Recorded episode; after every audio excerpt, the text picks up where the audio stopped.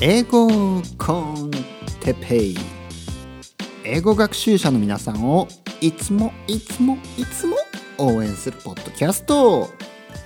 今日は英語が話せる方法について。はい皆さんこんにちは。英語コンテッペイの時間ですね。今日も元気ですか？えー、勉強しましたか？このポッドキャストはですね英語にまつわる話ねまあ基本的には雑談雑談じゃないな雑談のつもりはしてないですよ。雑談ねもっとね役に立つ。何か役に立つ、ね、少しでも、まあ、人によってはね役に立たないかもしれない、まあ、そんなこと知ってるよ。っていうかもしれない、まあ、まあそういうこともありますよ、ね、皆さんがそんなこと知ってるよって言うんだったらねその人があのー、頭がいいってだけですね。はい。じゃあ聞かなきゃいいんじゃないですか。まあその拗ねてもしょうがない。えっとですね。えー、まあそういうわけでですね。この、まあ、英語 con Teppei といってねこのポッドキャストでは英語にまつわるいろいろなことをあの話そうと。あ英語では話さないです。英語では話さない。英語はここでは話さない。日本語ですね。なので英語を勉強したい方英語を聞きたい方はもうここで終了してもらって、えー、 Luke's English Podcast とかねそういうとこに飛んでっちゃってください。ね。ただねもう今日はもういいもう今日英語聞きたくないっていうぐらいたくさんもう英語を聞いた人とかね。もうもう今日はちょっと勉強したくない。今日はね息抜きしたい。そういう人はあのそのまま 残ってくださいね。そういう時もあるでしょ。もう英語聞きたくないね。でもなんか英語についてのこと聞きたい。それがニッチな僕のね あのリスナーのリスナーのあのニッチマーケットですからね。英語のこと英語はもう聞きたくないけど英語のことについて知りたい。英語についてのことを何か聞きたいみたいなね。なんとなく勉強してるような気にもなるしでもあの実際疲れないっていうね。ちょっとあのせこい せこいあのマーケットですねこれは。せこいマーケット。はいえーとですね。じゃあ今日のトピック英語の勉強の話せる方法について話したいと思います。よくブログとかですね例えばあの Google とかで皆さんが英語を勉強に話せるあの方法ね、話せるためなる話せるようになるためにはみたいなね。魔が差してですね魔が差していつものように魔が差して Google 検索しちゃいますよね。気持ちは分かります。ね。そうすると出てくるんですよ。英語を話せるようになる。10の奥義みたいなね。英語を話せるようになるための5の奥義ね。なんか奥義っていうのがありますよね。たまにね奥義なんか大げさすぎすぎないですか？奥義ってねもともとの奥義の意味がねちょっとこう弱くなっちゃいますよね。うん、なんか奥義とか僕は言えないですね。あの少林寺とかねなんかそういうなんかブルース・リーとかが使ってそうなねなんとかの奥義ねちょっと僕にはそんなことは言えない。まあ方法ぐらいにしときますね。僕は方法を使っておきます。でそういうのがあると思うんですよ。銃の奥義とかね。でもしも僕も同じように言えるんだとしたら、ね、僕もじゃあもし英語が話せるようになる10の奥義、ね、じゃあ言います。まあ、実際ね3つぐらいしかないんですよなんで最初の7123456788 8 までぐらいはリスニングです。ね、だからこういうオチになっちゃう。リスニングリスニングリスニングリスニングリスニングリスニングリスニングこれが英語を話せるようになるためのオーディの1から8まで全部リスニング。すごいですね。そして2に2まあ、2というか8、まあ、9にしときましょうじゃあ。そこにもう次のねまあだから3つしかないんです。僕が言いたいことは。いつも言うように3つしかない。1にリスニング。2にスピーキング。で3に文法の、えー、おさらい。これだけです。これだけで話せるようになる。もうそれだけ。まずですねリスニングをしなきゃいけないのはなぜかと言いますとリスニングに全ての勉強に必要な全てが入っているからです。これはですね僕があの日本語を教える時にも生徒さんに言うんですけどあのとにかく聞いてください。日本語を聞いてください。これね日本語で考えると皆さんもすごく分かりやすいと思います。ねすごく分かりやすいと思う。例えばですねあの洋服を着るって言いますね日本語だと。洋服を着る。でも靴下は履くですね。で靴も履くなんですね。で眼鏡はかけるだし帽子はかぶる。でこれがですねあの日本人以外の外国人のね日本語学習者にとってはすごい難しいんです。すごいねなんかね混乱するんです。そしてもう面倒くさくなってもうみんなね全部着るで言っちゃったりするんですね。なぜかというと英語ではですね、えー、wear だったりあとは put on とかであのほとんど全部同じなんですよね、うん、例えばメガネもね、えー、例えば he's wearing sunglasses とか言うと彼はサングラスをかけているね。wearing ね。he's wearing で全部言えるんですね。he's wearing a t-shirt ね。he's wearing a hat これで全部言えるんです。でも日本語だとハットはかぶるだし。ね。えー、メガネはかけるだし。でそれでですねほとんどの人はまあ英語でまず考えてねほとんどの人は英語でまず考えて、ね、例えばうちの奥さんとか英語でまず考えてそれをね翻訳するんです。だから間違うんです。翻訳するってことは自分の頭で考えてるっていうことなんですね。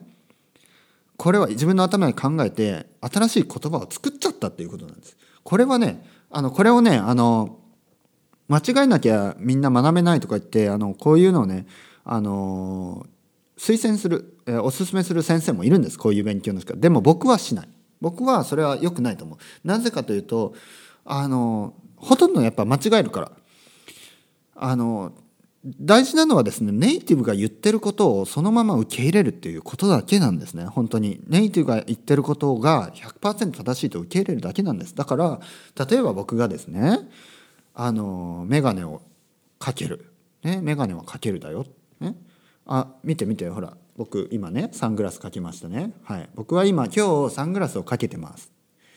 あ哲平先生はサングラスをかけてますね。うんサングラスかけてるよ今日は。ね。暑いからさみたいな。サングラスかけるよ。たまにはかけるよ。サングラスをね。眼鏡はかけないけどサングラスはたまにかけるよ。みたいな。でこれだけ聞けばねサングラスをかける。ね。あそれでそれでいいじゃないですか。ね。それで。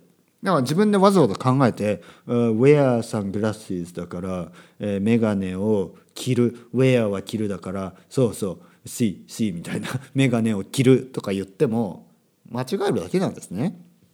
で前で僕は逆に聞きたいのは、ね、日本語学習者に、ね、僕の生徒さんにあの日本語着るあ違う 日本語着るんじゃないサングラス着るってどこどっかで聞いたことある、ね、誰か言ってた？サングラス着るなんて。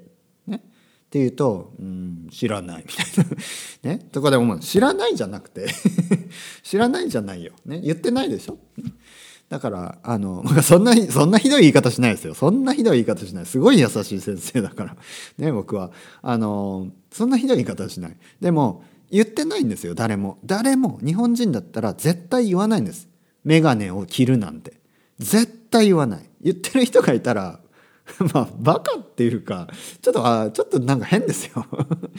眼鏡今日眼鏡着てないねみたいな。ちょっと変ですよ。変すぎますよ。もしあのあの誰か注意してやってください。そんなこと言ってたら。眼鏡は着ないですよね。眼鏡はかけるですね。だからあのネイティブが言ってる。ね。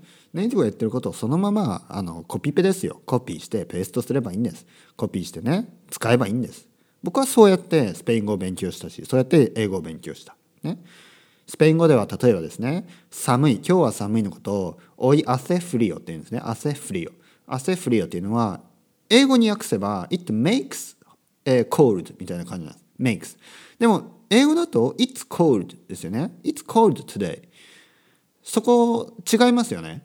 でもこの違いをね違いを別に比較する必要もないし僕はなぜ汗フリオって言ってるかっていうとスペイン人が汗フリオって言ってるからです。ね。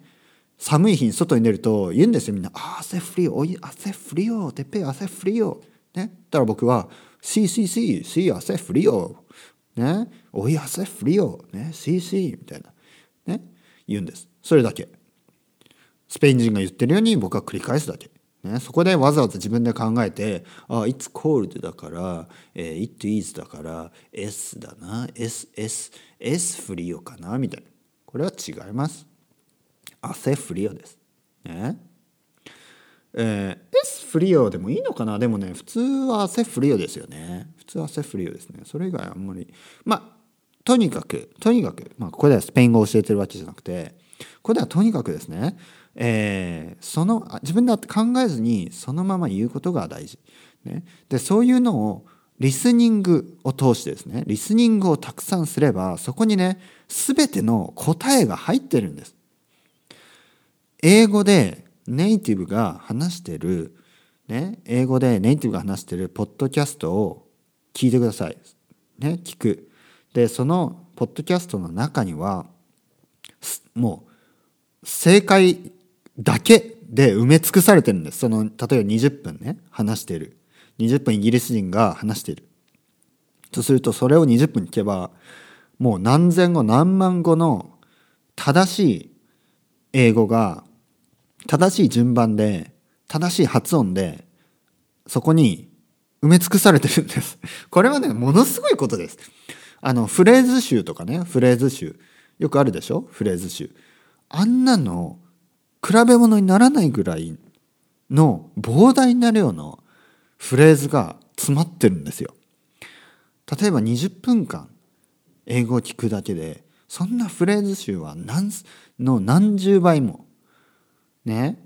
もっとしかも自然な形で、えー、正しい英語が正しい順番で正しい発音で並んでるんですね。これがリスニングの凄さ。効率の効率の効率が良すぎるんですよリスニングというのは。語学学習にとって。例えばね日本語でブログを読むのと日本語でポッドキャストを聞くのこれのどっちがあの効率がいいか。これはねはっきり言って微妙です。なんでかというとやっぱり皆さんネイティブですからね。日本語は飛ばし読みもできるし、ね、読んだ方が早い。これは分かります。こういったリスニングだとポッドキャストだとねちょっとこう全部聞かなきゃいけないんで時間の無駄っていうね。分かります。でもねでもやっぱり言葉を聞けば本を読んだとかブログを読んだだけではあの入ってこない情報、ね、例えば僕の人となりとかね。例えば僕の声声を通して僕の人となりが分かるじゃないですか。そうするともう少しこうブログを読むだけよりはあのまあちょっと親近感が湧いたり。これでも大きいですよね。親近感が湧くっていうのはすごい大きい。僕が一番あのこれを聞いてくれてる人がいるとするとですね。これを聞いてくれいるっていうのは分かってますよね。それはデータがあるんでね。いるんですけどね。どういう人かは知らない。ね。で皆さんがねもしね僕に少しでも親近感が湧いてくれればそれはもう僕がこのポッドキャストを撮っているという、ね、意味を意味が本当に意味をなします。やっぱりこう親近感を持ってもらうためにこうやって声を使って、えー、メッセージをね発信してますから。はい、でだから、えーとテーマに今日のトピックに戻るとですね大事な僕は主に英語を話せるようになる3つの方法というのはリスニングそしてスピーキング、えー、そして最後に文法の、えー、チェック、ね、 English Grammar in Use textbook を使ってチェックする。で最初のリスニングでですねリスニングをすることによって実はボキャブラリーも、えー、文法もこれも身につくわけですね全て。なぜかというとそまあ、ネイティブが話しているということは英語を話しているということはそこにね文法は使われてるわけだしそこにえー、ボキャブラリーも使われるわけです。だからリスニングさえすればねはっきり言って文法の勉強やボキャブラリーの勉強は必要ないと言い切れます。僕は言い切れる。ただですねただ同時にですねやっぱり文法書とかボキャブラリーの本とかで少しずつあの目からもね目からも入れて、ね、耳からだけじゃなくてね目からそのスペルとかねそういうのを見たりすることもまあ効果的であると。ただやっぱこれはオプションです。オプション。まずリスニングがあってプラス教科書とかを見てねボキャブラリーとかをあの確認する。それが大事です。その逆はないです。逆というのはあのリスニングなしに本だけで勉強する。これはあのほぼ意味がないです。意味がない。なぜかというとその言葉とか文法がどういうふうにネイティブに使われているのかこれがわからないからです。うん、どういうふうにね、うん、どういうふうに実践で、ね、実践で実際にどういうふうに使われてるか言葉がね。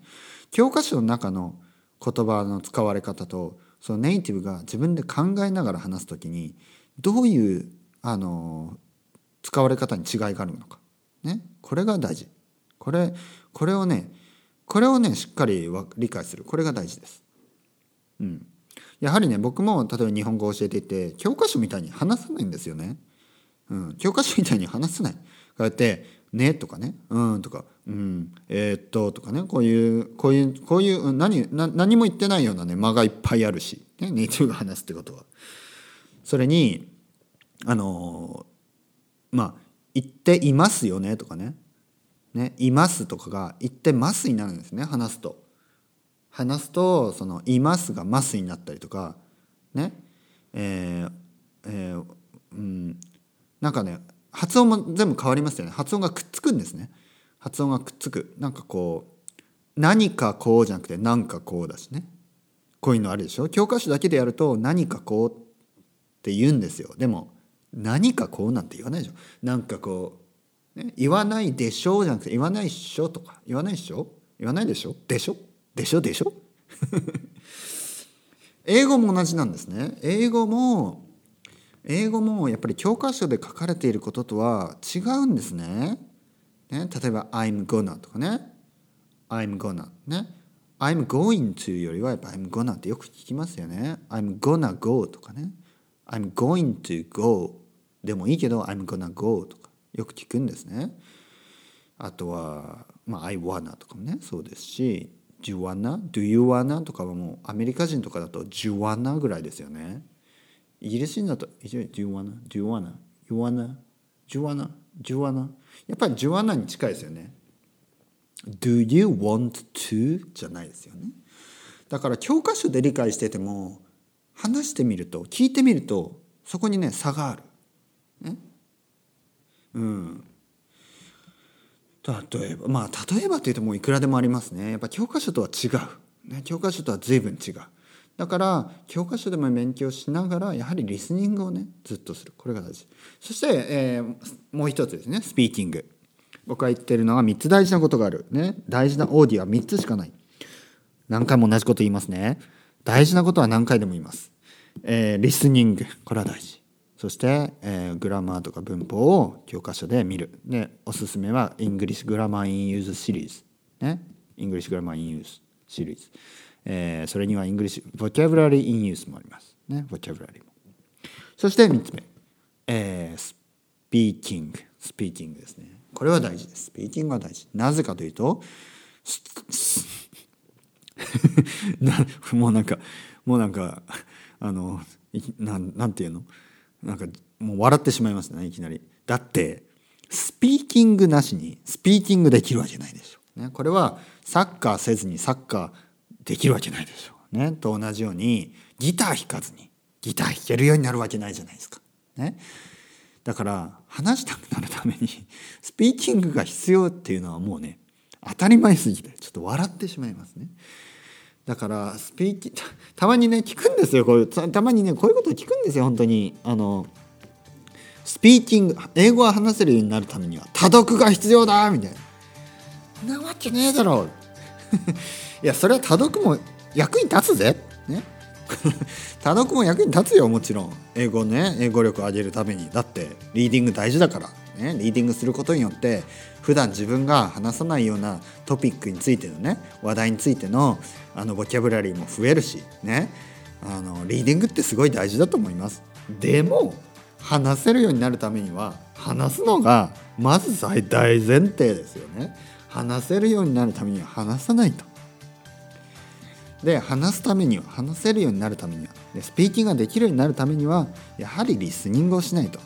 ダメなんですね。さっき言ったみたいにリスニングで聞いとかなければね。例えばねそのさっき言ったみたいに眼鏡をかける、ね、っていうのを聞いておかないと眼鏡をかけるって言えないんです。ね、帽子をかぶるって聞聞いとかないと帽子をかこれ日本語の話ですね。日本語の話。英語は違いますよ。英語は全部ねウェアとかプットンで大丈夫ですから。聞かないと聞いとかないとそれが出ないんです。やっぱ食べないとね出ない。ちょっと汚い話になってきました、ね、最後は最後はちょっと汚くなるいつも。そんなことない。いつもじゃないけどたまになる、ね、食べたら出るでしょやっぱり。ねなんか昨日もね 昨日もなんか豆を食べたらとまた汚い話なんですね。でも本当そうなんです。ほうれん草を食べたらねそんな色になるし。ねあの辛いもの食べたら痛いし。ねわかります？この間インドカレー食べたら痛かったですよ。お食事中の方本当に申し訳ない。なのであの聞いたらですね 聞いたら聞いたらですねたくさん聞けば出るようになります。ね。たくさん聞いてください。たくさん野菜を食べてください。ね。したら出ます必ず。必ず出る。僕はそれを信じている。たくさん英語を聞けば出る。ね。出るんです。